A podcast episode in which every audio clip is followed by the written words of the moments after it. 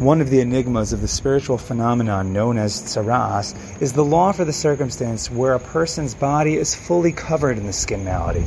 Typically, when the rash appears on a person's skin, he is declared tamei, impure by the word of the Kohen. However, the Torah tells us that the law is for a person whose body is fully coated with the tsaras, that he is actually going to be declared tahor, he is pure.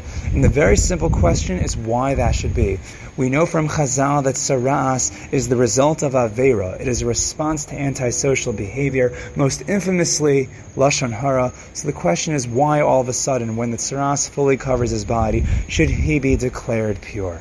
We address that question as we enter another dimension, one not only of Pshat, but of Remez, Drash, and Sod. So journey with me into a mystifying paradise of Parsha and imagination, which we call the Parsha Paradise. Welcome to Parsha Paradise or Parsha Paradise here at the Databeis with Rabbi Shua Eisenberg, where this week's Parsha is Parshas Tazria. And if you enjoy Shiurim like this and others on the podcast, and you want to partner up with us and sponsor, or you just have questions, comments, concerns, or want to make a recommendation for Shiurim like this or others on the podcast, all you have to do is reach out to me at the Databeis at gmail.com. That's the data, then beis, B-E-I-S, at gmail.com. Now returning to Parshas Tazria and the mystery of the full body coating of Tsaras, why all of a sudden does he become pure? We'll address that question with a few approaches al pi Pshat, but I actually want to start this week with a very fascinating remez that's offered by the Baal HaTurim. Now, our pasuk tells us, "V'imparach tifrachat tzaraas ba'or," that if the tzaraas shall surely blossom, it shall surely blow up and spread on the skin. And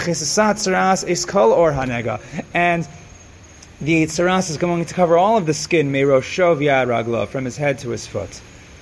So explains the Baal HaTurim, the opening words, V'im parach tifrach, paroach tifrach, it shall surely blow up, it, the inflammation shall surely blossom.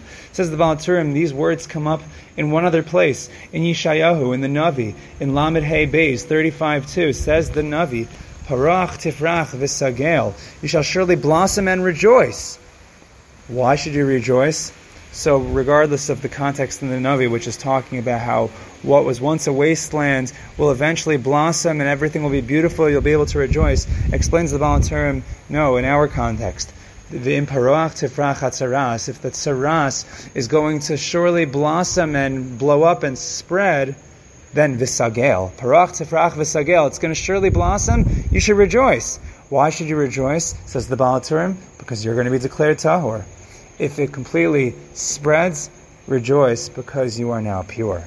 Now, this clearly um, it's supportive of the halacha, but it only bolsters the question. Why should it be that a person whose body is fully covered in tzara'as, he should be pure? Why does this guy get to rejoice?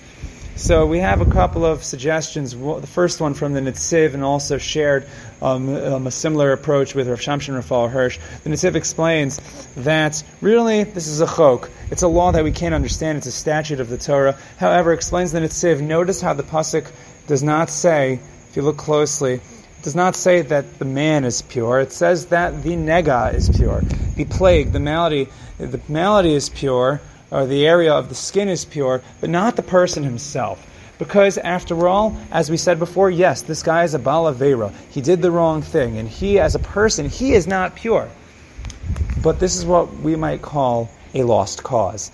This circumstance explains the Netziv, explains Rosham Shnafal Hirsch, this individual is clearly not a Baal Musar. He's not someone who is willing to give and willing to listen to the Musar, to the words of rebuke, or to the sign of rebuke that Hashem is sending him, he's not willing to learn from it, and so he has hit rock bottom.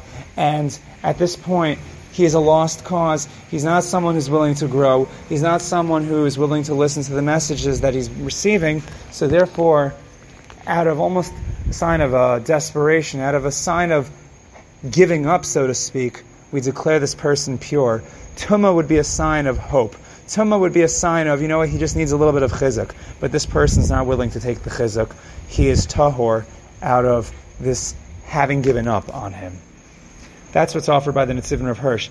However, the Chofetz Chaim takes a different approach, which maybe can be connected, but um, at face value, it's a different approach. The Chofetz Chaim suggests, on the contrary, that this is actually a sign of the person's humility. When the person's body is completely covered with tzara'as, that brings a person to overwhelming humility, which actually catapults a person to a state of tahara.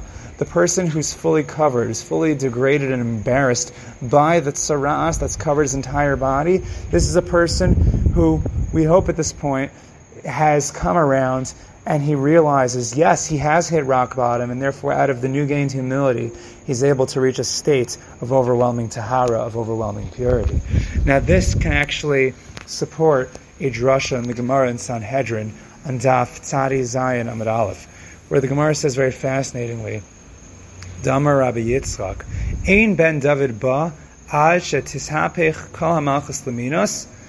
that the it's not going to happen that the, that the Ben David, the Mashiach is going to come until the entire kingdom is going to be flipped and reversed to heresy. Amar Rabba, and Rabba says, "Mai kra, what's the pasuk? Well, our pasuk." Kulo hafach lavan taharahu. If it becomes entirely white, if it's hafach, if it, if his skin completely becomes white, then he's going to be declared tahor. Apparently, the idea is just like the Metzora whose body is completely covered in tzara'as, he's tahor. It's going to be that when when's Mashiach going to come? When everything is completely flipped to heresy and evil, when we've hit rock bottom. Why? Perhaps you can argue, like the first approach that we suggested, that this has to do with the fact that there's a certain uh, there's a certain point where we just you know Hashem Kaviyachal gives up and says, okay, listen, let's just declare purity because this person's not getting the message. But hopefully, it'll be the other way around. That if chas v'shalom happens that we sink so low, what's going to happen is, unlike what we see in the world today, there will be humility, there'll be anivas. We're going to reach a point where we're going to say, Hashem, you know, we like, well, look how low we've fallen. We need your help at this point. And in our humility, we should be overwhelmed with the state of Tahara. But that's a possible drash. Another drash while we're here, just because um, it's in Yana Dioma, we're coming to Pesach time. Interestingly enough, the Shemos Rabbah in Yud Aleph Hey, that's 11.5, the Shemos Rabbah explains that the Chartumim, when the Torah tells us they were unable to stand before Moshe, so when, and when was this? During Makas Shchin, during the plague of the boils. So explains the, the Shemos Rabbah, the Medrash says, that the Chartumim were actually inflicted with tsara'as. And that's why they were embarrassed. They were embarrassed from the tsara'as on their skin. Which pasuk does the Medrash quote and support? Paroach tifrach, our pasuk. That the, the inflammation that blossoms and spreads on their bodies, the growth of the, of the, of the rash, explains the Medrash, the Chartumim were inflicted with tsara'as. And it's interesting, you, you might wonder if the tsaras covered their entire bodies. But the point was, the Chartumim were unable to stand before Moshe in their utter embarrassment, perhaps the humility that they gained at that moment. I don't know if the Chartumim would have been declared pure at that time out of their humility, but it is just something to think about that um, each Makkah was another step towards the turnaround, the change of heart, the hafachas lev of the Mitzrayim and perhaps this is another ingredient to that aspect of the story.